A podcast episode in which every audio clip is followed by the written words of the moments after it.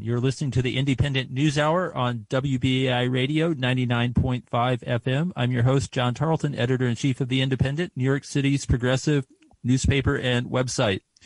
Before we continue with our second segment, I want to encourage everyone who can do so uh, to give generously to WBAI and help keep shows like this on the air. We'll also have a great roster of shows throughout the rest of the evening, uh, starting with the WBAI Evening News at 6 p.m. Uh, all these shows require the su- support of our listeners. This is community radio. There's no major corporations. There's no uh, weapons makers or petroleum companies or pharmaceutical companies uh, uh, sponsoring this uh, this station or the Pacifica Radio Network that we're a part of. It's listeners like you that have kept WBAI on the air for more than 60 years. But we uh, always need that support to to continue. And you can give by calling 212 209 2950. Again, that's 212 209 2950. Or you can also go straight to give number two, WBAI.org. You can uh, make a one time donation or sign up as a WBAI buddy for as little as $10 a month. You'll be eligible for all sorts of uh, excellent uh, benefits. Again, that's give number two, WBAI.org. Become a WBAI buddy today. And if you want to phone in your donation or uh, call in to sign up as a WBAI buddy, Again, that phone number is 212 209 2950.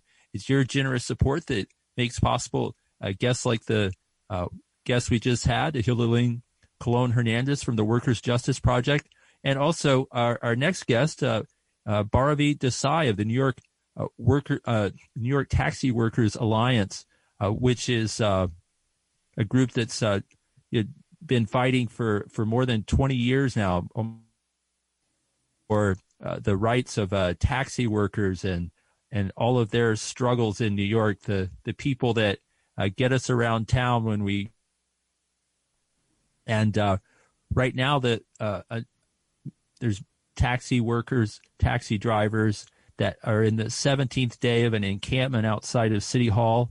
they've been decimated by the city's a shift toward Lyft and Uber.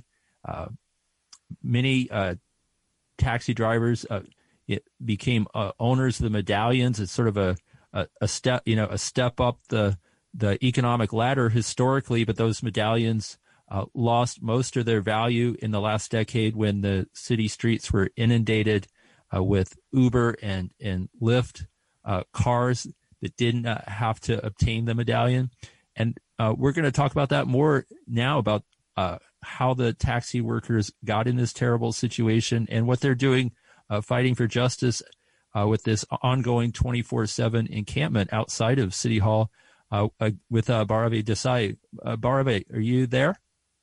I am. Hi, good good afternoon. Thank you. Thank you for joining us. so um, before we get into the, the background of of what's happened to the taxi workers over these uh, recent years with the collapse of the value of their medallions. Can you give us an update on the latest uh, that's going on at the encampment on the west side of City Hall on the sidewalk uh, right along uh, Broadway? Yes, this is our 388. We've been out there, as you said, uh, this is day 17. And, um, you know, before our 24 hour protest started, we'd been already protesting nonstop. We were doing nine day cycles outside of Gracie Mansion and then City Hall. Prior to that, we had shut down the Brooklyn Bridge, the 59th Street Bridge. Um, we've shut down the front offices of number of the medallion banks and lenders you know, that um, we've simultaneously been organizing against to to relieve families from this crushing debt. So this has been a campaign that has been nonstop for a couple of years now. Um, but you know, given the urgency of it, like we cannot wait any longer for City Hall to to resolve this crisis. On top of that, the city came out with a program that is a, a band-aid that actually, it doesn't, it's, it, to be honest, it's even less than a band-aid. It's gonna, it, it really, it puts up the facade that the city is taking some serious action, but in reality, they're not doing anything to help fix this crisis. And so, um, given that the city came out with a counter program to ours, we really have felt the urgency. And so we decided to turn our protests into a 24 hour camp outside of City Hall. Right. And can you give us the backstory on how uh, the taxi drivers uh, became so badly indebted when the medallions historically have been uh, sort of a rung up the economic ladder for hardworking immigrants? Yes, and you know, it's easy for for people to kind of think that it's all been about, you know, competition, you know, from Uber and Lyft, but the story is much more complicated and it's much longer than that.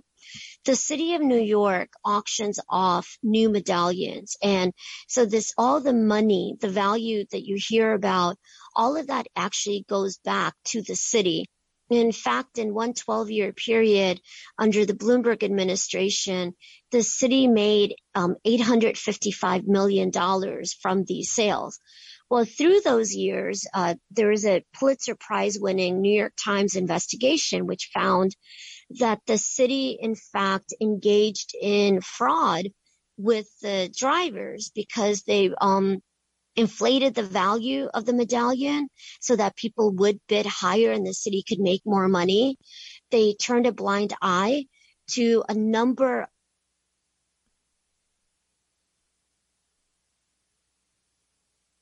Hello?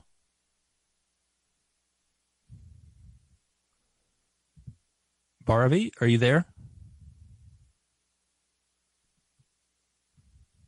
After the housing crisis, they were given a red carpet to loan directly to yellow cab owner drivers. Um, and, and, then those banks worked with industry brokers to really push and prod the drivers to make these investments. And then those same city officials allowed in Uber and Lyft without regulation. So for example, even though the number of yellow cabs is capped by the state and the city, they allowed in Uber and Lyft um, up to 85,000 cars uh, compared to like 13,000 yellow cabs at that time before they instituted a cap on, on the number of Uber and Lyft vehicles. So it's been this cycle of, you know, overinflating the value of the medallion and then crashing that value. And in the process, the city making out like bandits, and so did the banks and the lenders. You know, only the drivers have really been stuck in this lifelong debt. And can you talk about the impact this has had on the drivers? I mean, some have uh, even taken their lives. Oh, it's just been devastating. I mean, imagine that you know, yes, there have been nine drivers that have committed suicide over the economic despair. I mean, there's just been such a crushing race to the bottom over the past several years. Um, you know, particularly after Uber and Lyft entered the market. And so livery, black car, you know, green cab and yellow cab drivers who had some level of security over their income, you know, saw all of that disappear uh, very quickly Uber and Lyft drivers themselves had in the city in an independent study found were earning below the minimum wage. So we had nine driver suicides in 2018. Among them were three owner drivers. Now, even though yellow cab medallion owner drivers, you know, they own the medallion and the cab, even though they represent only 2% of the overall workforce, they were uh, the majority of the drivers who had committed suicide. And, and I can't tell you about the number of drivers, you know, who've passed away at young age from heart attacks and strokes and all the families talk about, you know, drivers, um, having lost their health because of the level of stress from this debt you know, I mean, debt is just generally a problem throughout our economy, right? And you hear so many studies from even like the Center for Disease Control that's talked about debt having a very particular demoralizing effect on people. You know, where, you know, when, when you live through poverty day to day, uh, there, you know, there, there are certain programs that can, that, that are supposed to be bridges for, to allow people to come out of that poverty. I mean, we, we know that, you know, lifelong poverty is, is a serious issue in our economy. With debt, though, people, there's a feeling of, I am handcuffed to this poverty. I have no chance of ever getting out of it. And that despair really sets in. And that economic crisis has led to, you know, human tragedy. Right. I mean, it's really incredible when you think so many of these, uh, uh, drivers had worked for decades to obtain the medallions and then at, in their 50s or 60s to find themselves with uh, impossible debts and uh, no uh, intergenerational wealth to pass on to their families. Uh, yes. And, you know, many who invested in the medallion saw it as their retirement that either, you know, that because the value kept going up, that um, they'd be able to sell it and live off that equity, or that they could rent it out and even continue to work part time if they were, you know, re- retired part time all that has now been lost. And so, as you said, we have members in our 60s, 70s, even in their 80s who are looking at a debt beyond their lifetime now. Mm. And uh, we'll have to wrap up here in a minute, but uh, can you talk about uh, your real quickly your demands uh, on the city, on the mayor yes. and city council? What are y'all demanding, and what kind of response are you getting? So we have very broad popular support. We have a lot of support even among elected officials who we need support from still is the mayor. Um, the mayor assigned the taxi and limousine commission to come up with the way to give the owner drivers leverage at the table to bring down the debts. And they basically have failed that assignment. All they came up with was a grant program which does not substantially reduce the debt to a point that people can actually survive it. Um, they keep bragging that there that there's going to be some relief, but when you're when the average debt is at five hundred fifty thousand dollars and the market value is less than a hundred thousand, even if you relieve it by two hundred thousand, which is what the TLC brags about, it still does not transform the actual crisis. So we've been calling for a city-backed guarantee so the city could say to the lenders that they will guarantee the loans, remove the personal guarantees that exist, because right now, due to the personal guarantees, when you default, which many do because it's too high to pay, um, the banks then go after your homes. They put liens on your bank accounts to garnish your future wages you know, so you're never out of this crisis, or you have thousands that have already filed for bankruptcy.